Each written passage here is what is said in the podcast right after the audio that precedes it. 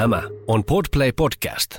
Ootko koskaan miettinyt, miten saisit vaikutusvaltaa ja saisit tuotua asiasi esiin niin, että muutkin sen ymmärtää? Tervetuloa Esiintymisklinikka-podcastiin. Jos sä oot koskaan jännittänyt esiintymistä, kokenut itsesi huijariksi, jättänyt sanomatta jotain tosi tärkeää tai peräti unohtanut, mitä piti sanoa, tämä podcast on just sulle. Minä olen Marjo Helman.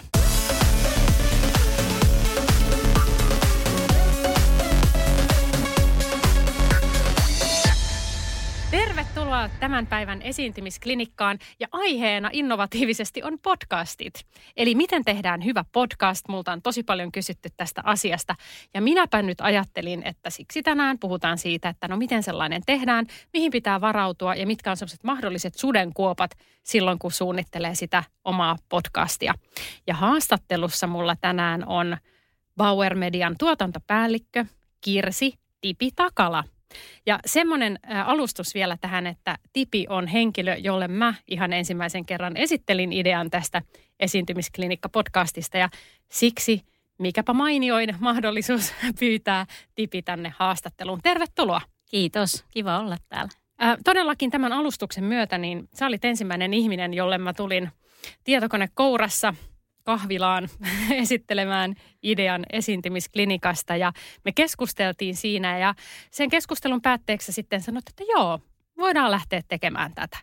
Mikä ihmeessä sai sut taipumaan sille kannalle, että hei, voidaan tehdä tämä esiintymisklinikka. Kerro ihan aluksi, että miksi näin? No ensinnäkin, kun ensimmäisen kerran me juteltiin tästä asiasta, niin esiintymiseen liittyviä podcasteja hän ei ollut montaa Suomessa – että mä en muista, oliko ainuttakaan semmoista, että mä olisin niin kuin tiennyt siitä. Ja mähän innostun aina uusista aiheista, niin se oli jo yksi juttu. Toisekseen meillä on niin kuin ehkä pientä vanhaa työhistoriaa sun kanssa. Ja mä tiesin, että sulla on toimittajan taustaa, niin mä tiesin sen perusteella, että sulla on niin kuin sitä osaamista ja tietotaitoa sekä liittyen esiintymiseen että juttujen tekemiseen. Niin mä pystyin sen perusteella sanoa, että joo, että ilman muuta lähdetään miettimään että on niin kuin hyvä aihe ja hyvä tekijä, niin se on niin kuin paras kombo. No nythän varmaan eletään sellaisessa tilanteessa, että podcastit on yleistynyt Suomessakin valtavasti ja, ja sitä tulvaa varmasti tulee sullekin todella paljon äh, ja varmasti kuuntelet paljon demoja ja halukkaita on tehdä näitä podcasteja. Mikä on sun mielestä sellainen asia, mikä ehdottomasti saa sut sykähtämään tällä hetkellä podcastissa, että jes, tämän mä haluan tehdä? No ensinnäkin mä arvostan ihan hirveästi niin kuin intohimoa. Että et jos joku henkilö on jostain aiheesta intohimoisesti kiinnostunut, niin sen kuulee äänessä. Ja podcast on silleen erilainen kuin esim. vaikka seminaaripuhe.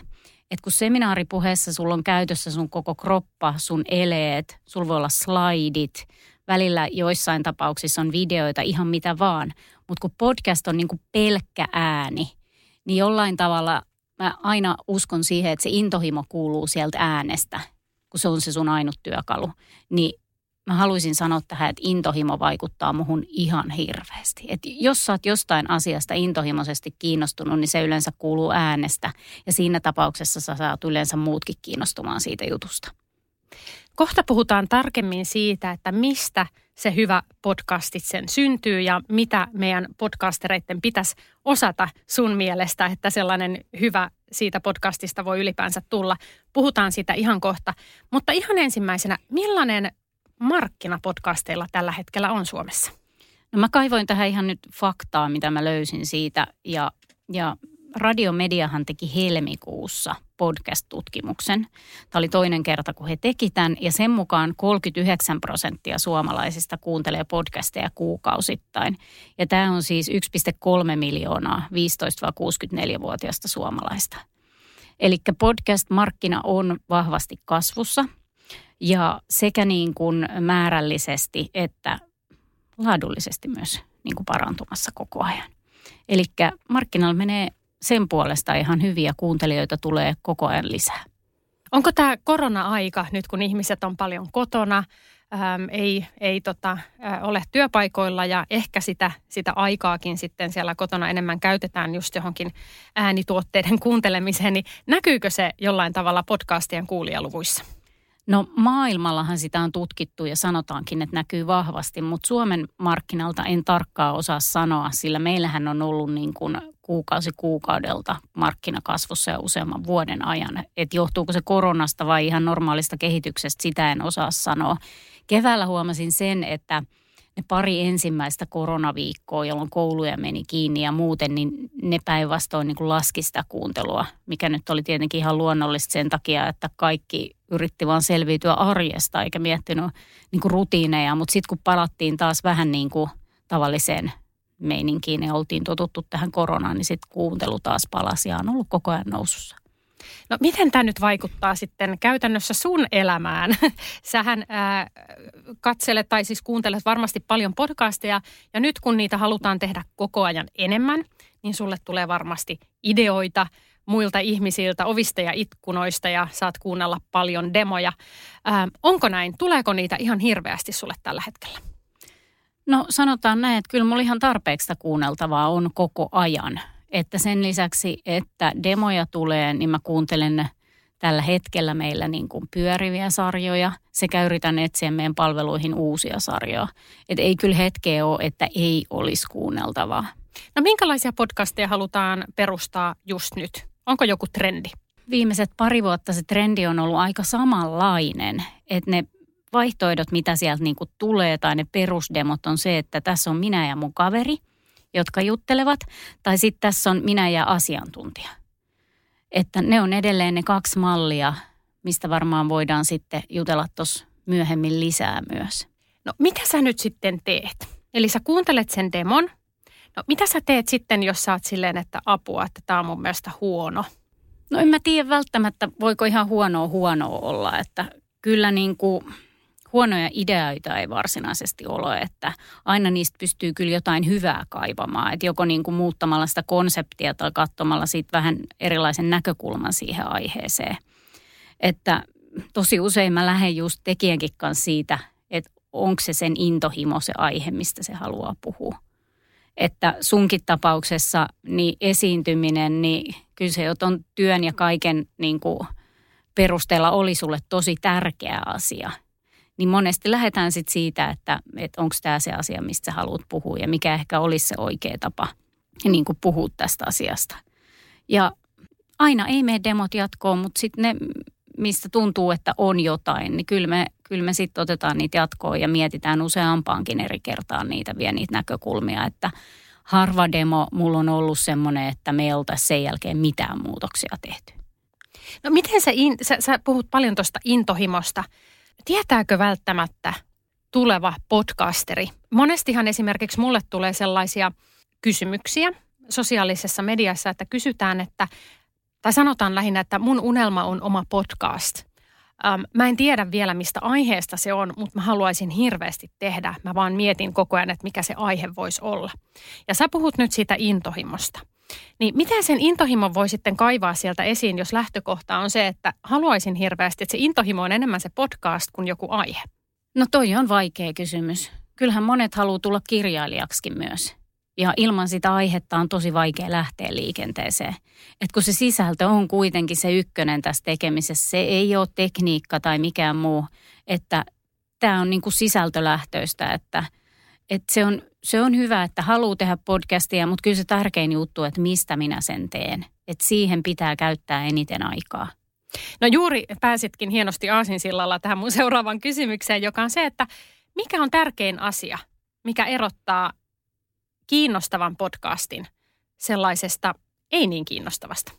Sisältö on niin kuin kaikki kaikessa – että puhuttiin siitä intohimosta vahvasti jo, mutta se sisältö, että on valittu aihe ja millä lailla tuodaan se esille, niin se tekee siitä sen niin kuin kiinnostavan. Jollain tavalla mä arvostan ihan hirveästi sitä suunnittelemista. että ihan rehellisesti sanottuna kuuntelen tosi paljon ja hyvin harvoin, jos koskaan on tullut mulle eteen erinomaista podcastia, joka on tehty silleen, että avataan mikki ja aletaan puhua. Että kiinnostavassa ja hyvässä podcastissa, että se sisältö on tarkkaan mietitty ja samoin mietitty se, että millä tavoin se tietty asia tuodaan niin kuin esille. Ja kiinnostava ei välttämättä tarkoita sitä, että se olisi massatuote. Että sehän tässä podcasteissa on niin kuin tosi kivaa, että voidaan tehdä tietystä aiheesta. Voidaan tehdä vaikka niin kuin just esiintymisestä, liikenteestä, juoksemisesta, piparkakkumuotteen keräämisestä. Eihän ne kiinnosta kaikkia, mutta juuri siinä omassa kohderyhmässään se voi olla hyvin kiinnostava, kun sisältö on tarkkaan ja huolellisesti mietitty. Ja myöskin sitten se esiintyminen. No jos sä ajattelet nyt näitä, näitä tota, uusia podcasteja, sitä, että ihminen haluaa sellaisen perustaa, niin mikä olisi semmoinen suurin sudenkuoppa, mihin ei kannata vajota heti aluksi? Mä pyörin tämän sama asia ympärillä ihan koko ajan, mutta suurin sudenkuoppa on just se suunnittelemattomuus. Että voiko näin rankasti sanoa, mutta hyvin moni aloittaa puhumisen ja olettaa, että se kiinnostaa ihmisiä. Että jollain lailla niin kuin mä aina katson niitä podcasteja, että hyvin usein siellä kiinnostaa joko se podcastin henkilö tai pitäjä, juontaja eli henkilö. Tai sitten siellä kiinnostaa se aihe, joka voi olla nyt sitten esiintyminen tai juoksu. Eli ihminen niin kuin joko seuraa sitä henkilöä tai sitten sitä aihetta. Niin sul pitää olla jompi kumpi näistä hyvin vahva vähintään, että se kuuntelija tulee sinne. Semmoinen niin kuin että aiheissa käsitellään vähän sitä sun tätä ja tota, että on vähän erilaisia aiheita, jos se, että puhumme yleisesti kaikesta. Ja sitten on vaikka tuntemattomia tekijöitä, niin siitä ei jollain tavalla niin kuin saa otetta. Että minkä takia se kuulija tulisi sinne. Niin kyllä se on niin kuin mietittävä tosi tarkkaan. Ja tässä on se suunnittelu, se tärkeä rooli. Että et mitä sinne mennään puhuu ja mistä halutaan kertoa. Ja mikä olisi semmoinen asia, että sitä kuuntelijaa kiinnostaisi niin se on tosi tärkeää. Että jos sä haluat tehdä itsellesi podcastia vaan ajatuksella, että pidät päiväkirjaa, etkä vaikka julkaise sitä missään, niin sitten se on ihan eri asia. Sitten sä voit pulputtaa ihan mitä sä haluat, mutta varsinkin jos sä lähestyt niin kuin meitä ja sulla on ajatus isommasta yleisöstä ja sä haluat niin kuin kaupallisia kumppaneita, niin kyllä se suunnitteleminen on ensiarvoisen tärkeää. Miksi sua kuunnellaan? Miksi ihmiset haluavat – painaa play-nappia jatkuvasti? Mitä sulla on sellaista annettavaa joko niin kuin henkilönä tai sit siitä aiheesta, että, että yhä niin kuin monet tulevat kuuntelemaan sua? Millainen sun mielestä on hyvä podcast host? Ei ole, ei ole tiettyä tyyppiä tai tapaa tehdä tätä, että ääni on tietenkin tärkeässä roolissa, mutta se ei tarkoita sitä perinteistä ääntä, että musta on aivan ihanaa esim. että jos on murteita tai puhuu ehkä vähän erikoisella tavallakin, että et niin sille ei ole mitään, mitään väliä. Että mä tiedän, että radiossa on jossain vaiheessa sitä katsottu, että onko murretta ja kuinka selkeästi puhuu, mutta se ei tässä tapauksessa ole millään lailla välttämättä semmoinen poistyöntävä asia, että tietenkin se selkeys on, on tärkeä, kun ollaan audion kanssa tekemisissä. Mutta hyvä podcast host on asiasta innostunut ja ö, riippuen sitten tietenkin konseptista, että miten hänen tarvitsee niin kuin toimia, että kertooko se, kuinka paljon asioita, sitten kuin perehtynyt tarvii olla, kuinka paljon antaa haastateltavalle tilaa, miten sitä nyt sitten itseään esille tuokin. No pitääkö osata jotain esimerkiksi, sä sanoit tuossa heti alussa, että sä tiesit, että mulla on toimittaja taustaa, niin siihen voi jollain tavalla luottaa, että se osaa nyt kysyä kysymyksiä esimerkiksi. Pitääkö olla jotain tällaista? Pitääkö jotenkin vakuuttaa sut siitä, että osaan haastatella, osaan kysyä kysymyksiä, osaan käyttää ääntäni jollain tavalla? Onko tämmöiset vaatimukset olemassa? Ei mulla mitään vaatimuksia ole. Että mä arvostan hirveästi sitä tekemisen meininkiä ja halua ja, ja niin kuin paneutumista ja oikeasti semmoista, että on kiinnostunut tekemään sitä juttua. Että ne on ehkä ne, mitä mä eniten katon. Ja sitten tietenkin joillain on joistain alueista ihan selkeä ammattitaito, että on aivan älyttömästi tietoa, että on jonkun alan ekspertti niin aina se semmoinen ylimääräinen tieto on niin kuin avuksi tässä asiassa. Mutta tietenkin sitten joudutaan miettimään, että tarviiko siihen jonkun kaverin tai millä tavalla tämä tuodaan tämä asia e- esille. Et ei kaikkien pidä eikä saakkaan olla niin kuin haastattelupodcasteja. Että monet asiat voidaan tuoda jo niin kuin monella muulla tavalla esille. eikä kaikkia podcasteja tarvitse tehdä studiosta. Että sehän siinä hienoa onkin, että tekniikkakin on kehittynyt niin paljon, että todella hyvää materiaalia saa tehtyä jo esimerkiksi luonnosta tai sitten jossain ihan muualla. Että mä niin kuin rohkaisenkin ihmisiä aina, että miettikää jotain ihan muuta kuin studio- tai asiantuntijahaastattelua. No silloin kun mä aloitin toimittajana joskus harjoittelijana ja siitä sitten toimittajaksi joskus 2000-luvun puolivälissä, niin silloin oli muotia sellainen radioformaatti, oli, oli aamushowt. Kaikilla radiokanavilla oli omat aamushowt ja niissä oli juontajia, porukkajuontajia, joista sitten tuli julkkiksia myöskin. Ja, ja tämä oli hirveän yleistä. Ja, ja niissä se, se konsepti oli se, että keskusteltiin yhdessä kolme, neljä henkilöä siellä studiossa mukavia, nauraskeltiin jutuille, soitettiin hassuja biisejä tai jotain muuta. Ja, ja se, se, se oli se juttu. No nyt kun mä ajattelen sitten podcast-ideoita tai sitä, että mitä tällä hetkellä säkin sanoit, että tulee näitä, että kaverit jutustelee studiossa keskenään, niin, niin vieläkö sulle tulee tällaisia 2000-luvun kulta-ajan podcast-ideoita siitä, että hei, minä ja mun kaverit täällä studiossa me naureskellaan hassun hauskoille jutuille? Vielä tulee ja tosi paljon. Ja mä ymmärrän sen. Kyllähän niin kuin on useita podcasteja, jotka juuri niin toimivat, että siellä on pari henkilöä, jotka juttelevat keskenään.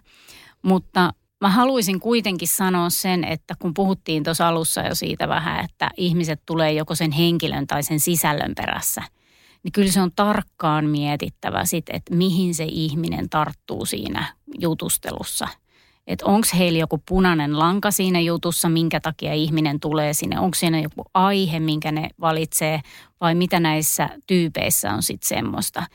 Koska lähtökohta vaan, että Masa ja Kalle alkaa jutteleen kaikesta niin kuin taivaan välillä, niin ketä se oikeasti kiinnostaa sitten välttämättä. Jos sä et tunne Masaa ja Kalleen millään lailla ja sitten he puhuu ihan kaikesta, niin miksi mä haluaisin edes kuunnella niitä? Mä tiedän monta parempaa tarttumakohtaa, mitä mä voisin kuunnella.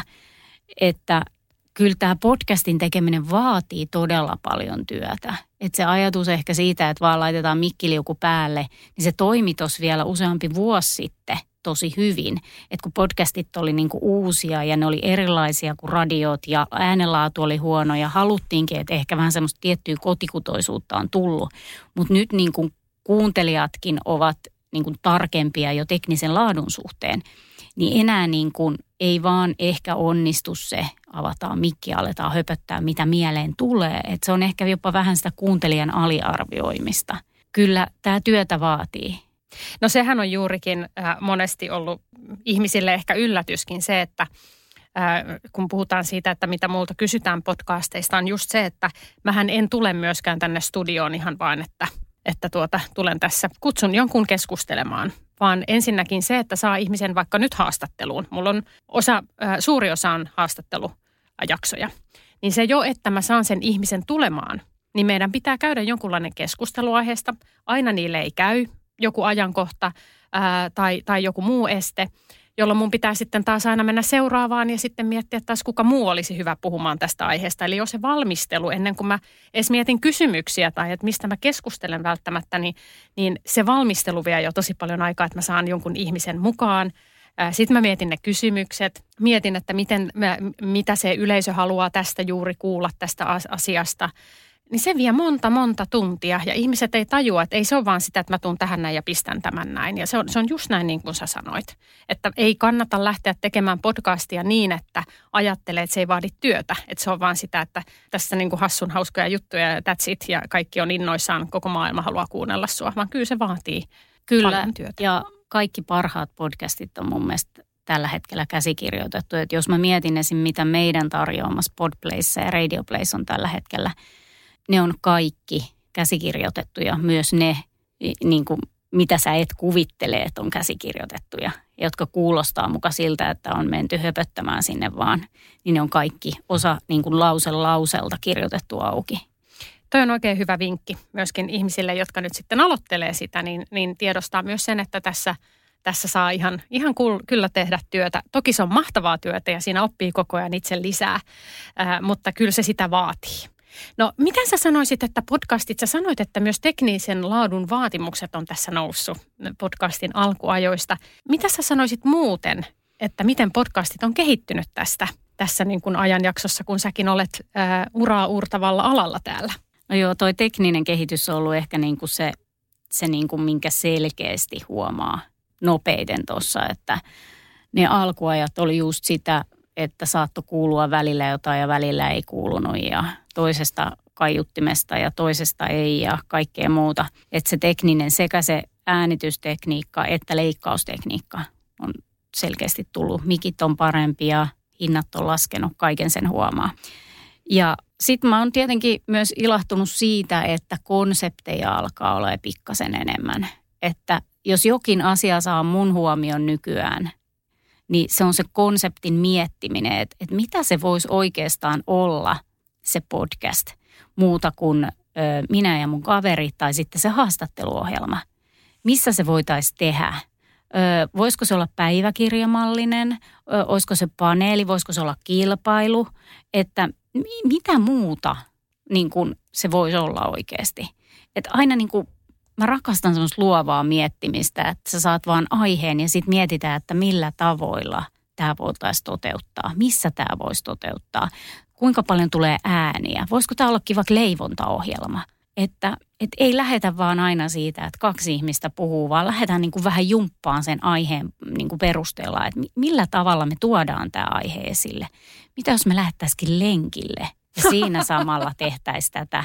Tai niin kuin, Siis kuka pystyy ensinnäkin puhumaan samalla kun juoksee? Täytyy olla tosi hyvä kunto. Ja mitä muuta, että millä muulla niin kuin sitä luodaan sitä, niin kuin, sitä podcastin tunnelmaa siihen, että kyllä kun Antti Holman auto Anttiin mietittiin, niin me päätettiin heti aluksi, että New York saa kuulua siellä taustalla. Että se oli ihan mietitty, koska Antti asui silloin New Yorkissa, että me lähdettiin pohtimaan sitä heti, että naapurin ja autojen ja kaikki tämmöiset, että me ei lähdetä edes niinku sulkemaan sitä pois. Että me luodaan ihmisille semmoinen tietynlainen kuva siitä vaatekomerosta, niistä äänistä ja siitä, että se oikeasti on siellä New Yorkissa. Tosi monet asiat on tarkkaan mietitty ja ne pitäisikin miettiä, että miltä ne asiat kuulostaa, missä jokin ihminen on, mitä muuta siellä tapahtuu – niin kaikki nämä niin kuin värittää sitä podcastia hirveän paljon ja ne saattaa olla jopa tosi isoja yksityiskohtia sitten. No yksi asia, mihin myöskin palataan aina ja muuta kysytään on, että raha. Voiko podcastilla tienata Suomessa? Voi tienata. Siis huiput pystyy sillä niin kuin tienaamaan, mutta ei niitä hirveän, hirveän paljon tällä hetkellä on. Että kuten puhuttiin tosi vähän, niin tämä on kuitenkin aika työlästä. Että se, jos sä mietit, että sä puukkaat vieraita, sä voit käsikirjoittaa, sä mietit, joku suunnittelee leikkauksen, että miten tämä editoidaan, graafinen ilme, mm, markkinointisuunnitelmaa, tehdäänkö markkinointimateriaaleja, lehdistötiedotetta, tehdäänkö spotteja, äänituotannot, kaikki tällaiset asiat. Niin tämä varsinaisesti ei sitten kuitenkaan ole hirveän pieni ko, niin kuin kokonaisuus. Ja mitä enemmän niin kuin asioita tehdään, niin sitä enemmän sinun yleensä ihmisiä mukana ja sitä kalliimmaksi se tulee. Sanoisin, että vielä törmää hirveän usein siihen, että monetkaan sitten kaupalliset tahot ei niin kuin vielä tiedä, että miten paljon työtä tämä vaatii. Että se, että sä pääsetkö sä koskaan niin kuin tunneissa plussalle tässä, niin se on hyvä kysymys. Mutta yritykset on yhä kiinnostuneempia erilaisista yhteistyöstä, myös omista sarjoista. Joten tässä on kyllä ihan ainakin tulevaisuudessa tosi hyvä, hyvä rako. No minkälaiset ne tienausmallit sitten podcasterille on? Eli pitääkö olla joku yhteistyökumppani vai miten se toimii? No useimmiten on joku yhteistyökumppani, joka tulee jaksoissa esille jollain tavalla. Et se voi olla vaikka tämmöinen, mitä me kutsutaan pre-roll-mainonnaksi, eli ennen kuin jakso pyörähtää käyntiin, siellä tulee mainos. Se voi olla tämän tyylinen. Tai sitten se voi olla esimerkiksi sisältöyhteistyö, jossa jollain tavalla se yhteistyökumppani on mukana siinä jaksossa. Ja sittenhän vaan luovuus on rajana siihen, että millainen se voi olla. Voihan vaikka yhteistyökumppanin kanssa tehdä jonkun tapahtuman, missä tehdään tämmöinen live-podcast-äänitys. Se voi olla somea, se voi olla ihan minkälaista yhteistyötä vaan – Mulla on ollut joitain keissejä, joissa podcasteri tai tekijä on tehnyt niin kuin yrityksen sisäiseen viestintäänkin materiaalia. Että yhteistyömuodot vaan niin kuin vaihtelevat tosi paljon. No nyt puhutaan niistä yrityksistä. tästäkin tulee tosi paljon kysymyksiä, on se, että no meidän yritys on nyt miettinyt omaa podcastia. Ja tämä on ihan, ihan hyvä. Varmasti se on yksi keino siinä, missä muussa, muukin ää, brändäys tai markkinointi ja viestintä, ää, tuoda sitä omaa viestiä esiin podcastin kautta. No, onko siinä kuitenkin jotain vaaran paikkoja? Mä tässä ajan takaa sitä, että ää, minkälaisia asioita että eritoten yrityksen podcastin olisi hyvä ottaa huomioon, että siitä ei tule liian semmoinen markkinoinnillinen. Meillä Suomessa on ihan hyviä firmoja, jotka pystyy auttamaan näissä asioissa, kun me tehdään tätä päivittäin tätä työtä. Että kyllä se lähtee ihan siitä yrityksen tavoitteista, että mitä niin kuin halutaan tuoda esille. Että me lähdetään ihan siitä liikenteessä vaikka jonkun yrityksen kanssa, että mikä tämä teidän aihe on nyt – mistä te haluatte keskustella tai ehkä niin kuin minkä omistajuuden te haluatte itsellenne. Vai onko tämä sitten vaan niin kuin brändiin liittyvää mainontaa, markkinointia. Ja sen jälkeen me lähdetään miettimään, että millä tavalla se kannattaisi tehdä ja niin kuin kuka sen tekee. Että kun on sekä niin kuin yrityksen tavoitteet mietitty, niin sitten lähdetään pohtiin just sitä konseptiajattelua, että mitä se nyt oikeasti voisi olla. Ja mä monesti yrityksillekin sanon sitä, että – että kun kaikki tulee sille, että nyt tässä on minä ja sitten tehdään tämä asiantuntijahaastattelu, että meillä on loistavia asiantuntijoita, joiden kanssa lähdetään miettimään tätä asiaa. Niin sitten tulee hirveän usein se, että no kiinnostaako tämä nyt ketään. Että me lähdetään nyt miettimään, että mikä se oikea tapa on tuoda mielenkiintoisella tavalla tämä asiakkaan niin kuin aihe ja teema esille. Ja kuka sen oikeasti tekee. Että lähdetäänkö miettimään jotain ihan ulkopuolista tekijää vai löytyykö sitten firmasta sellaista, että joka pystyisi tekemään tämä. Et meillä on myös niin kuin tarjota laaja valikko sit eri niin kuin tekijöitä tähän, joiden kanssa voidaan lähteä miettimään sitä. Että sekä niin kuin yhdistetään se meidän vahvuus niin kuin podcastin tekijöinä niin sen yrityksen oman aiheen ja heidän vahvuuksiensa kanssa, niin mä uskon, että siitä voidaankin saada tosi mielenkiintoinen. Eli sun mielestä yrityksen podcast voi parhaimmillaan olla yhtä kiinnostava kuin semmoinen NS-normaali podcast? Joo, ehdottomasti. Kyllä, kyllähän monella firmalla on paljon niin kuin hyviä niin kuin osaamisalueita, jotka kiinnostaa tosi monia. No nyt me puhuttiin rahasta ja siitä tienaamisesta, me puhuttiin yrittäjien ää, tai tota, yritysten omista podcasteista, mutta summataan vähän nyt tähän ää, siitä ihan tekijän näkökulmasta. Niin ennen kuin lähtee nyt sitten unelmoimaan siitä omasta jaksosta, siitä omasta ihanasta podcastista, mistä on unelmoinut pitkään, mitä sä sanoisit, jos sä summaat? Mitä pitää ottaa huomioon, kun sä lähdet suunnittelemaan sitä podcastia? Tipin top 5 asiaa. No kyllä se on se aihe. Eli aihe pitää valita. Kyllä. Et se ei riitä vielä, että mä haluan tehdä, vaan mistä mä haluan tehdä. Se on se ensimmäinen. Sitten kun mulla on se aihe selvillä, niin sit mä mietin sen jälkeen, että millä tavalla mä tuon sen aiheen esille. Eli mä voisin ottaa tähän vaikka tällaisen kuin rikospaikkaradio esille. Ja rikospaikkaradiossa käydään Jarkko Sipilän ja Pekka Lehtisen voimin läpi tämmöisiä kuuluisia suomalaisia rikoskeissejä. Niin se toteutustapa on semmoinen, että siinä on yksi case, jonka jälkeen Pekka ja Jarkko tarkastelee rikostoimittajien silmin tätä tapahtumaa. Mutta mielenkiintoisen sen siitä vielä tekee se, että jokaisesta keissistä on autenttinen pätkä. Se voi olla hätäkeskuspuhelu, se voi olla ö, oikeudesta otettu pätkä, se voi olla vaikka YouTube-juttu, joka tuo konkreettisesti sen keissin siihen kuuntelijan korvaan. Ja se tekee siitä ihan timanttisen niin ahdistavaa ja rankkaa ja mm, kun niiden pätkien kuunteleminen voi olla, mutta sä niin kuin joudut siihen tilanteeseen. Wow. Niin suosittelen kuuntelemaan jotain niitä jaksoja ihan vaan sen takia, että tota, siinä on mielenkiintoisella tavalla, että ei ole lähetty vaan siihen, että nyt esitellään tämä keissi ja bla bla bla ja puhutaan, vaan siinä on tuotu sekä se rikostoimittajan työ että sitten ne autenttiset audioklipit tähän jaksoon, niin se muuttaa sen aivan erilaiseksi heti. Eli nyt mä oon sanonut se aihe ja sitten se toteutustapa, eli konsepti, että mietitään niin kuin, että millä tavalla se tuotaisi mielenkiintoisesti esille, niin se on niin kuin se toinen. Sitten yksi hyvä on miettiä sitä, että – teenkö mä tämän yksin tai kaksin tai kolmen. Tämä liittyy ehkä vähän siihen toteutustapaan kyllä, että että, niin kuin, että millä porukalla tätä tehdään. Sen jälkeen mä ehdottomasti miettisin tuon tekniikkapuolen, eli missä tehdään, eli minkälainen on tämä varsinainen äänitystila, minkälainen se on akustiikaltaan, että katsoo, että varmasti se äänitys onnistuu. Nimittäin jälkikäteen korjaaminen on hyvin hankalaa, ellei mahdotonta.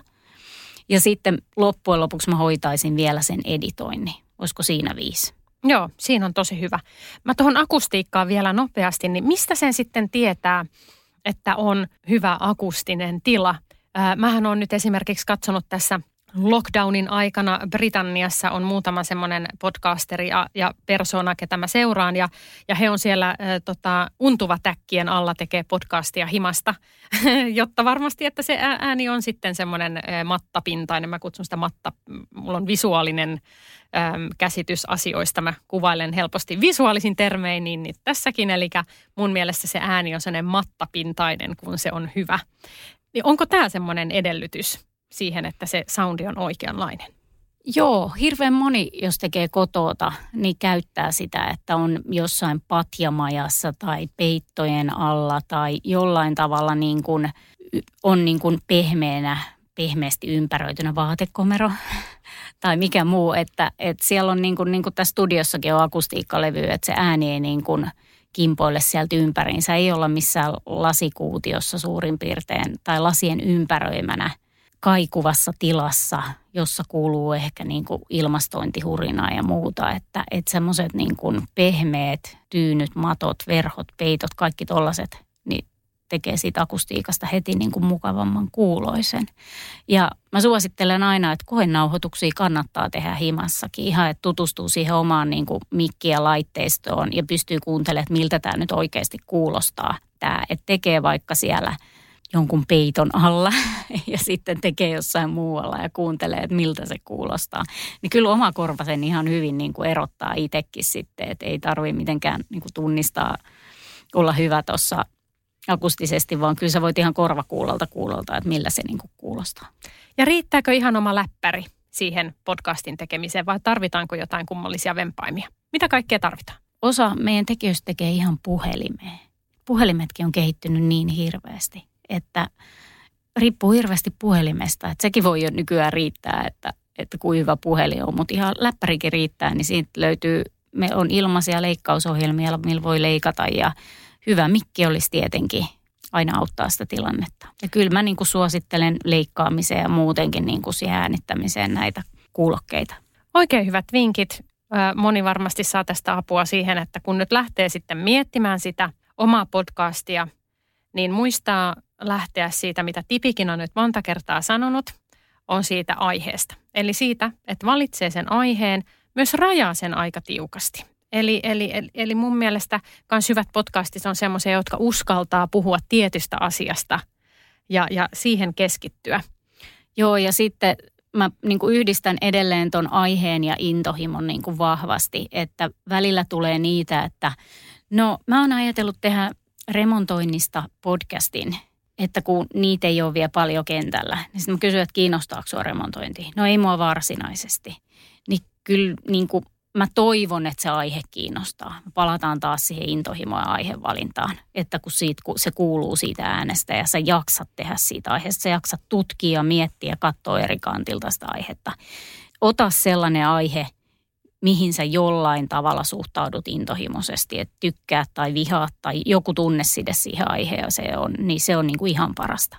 Ihanaa. Tähän on erittäin hyvä lopettaa. Kiitos todella paljon Tipi, kun pääsit haastatteluun ja nyt kaikki ää, inspiroituneena sitten suunnitteleen niitä omia podcasteja ja lähettämään niitä demoja sitten Tipille kuultavaksi, että minkälaisia hauskoja ja inspiroivia ideoita te sitten siellä keksitte ilman muuta kiitos, että sain tulla ja todella mielelläni jotain demoja kuunneltavaksi. Se olisi ihan mahtavaa. On yksi pieni juttu, joka keikkuu Ikean myyntitilastojen kärjessä vuodesta toiseen. Se on Ikeaa parhaimmillaan, sillä se antaa jokaiselle tilaisuuden nauttia hyvästä designista edullisesti.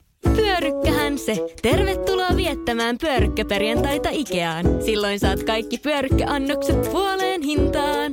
Ikea, kotona käy kaikki. Pyörykkäperjantai!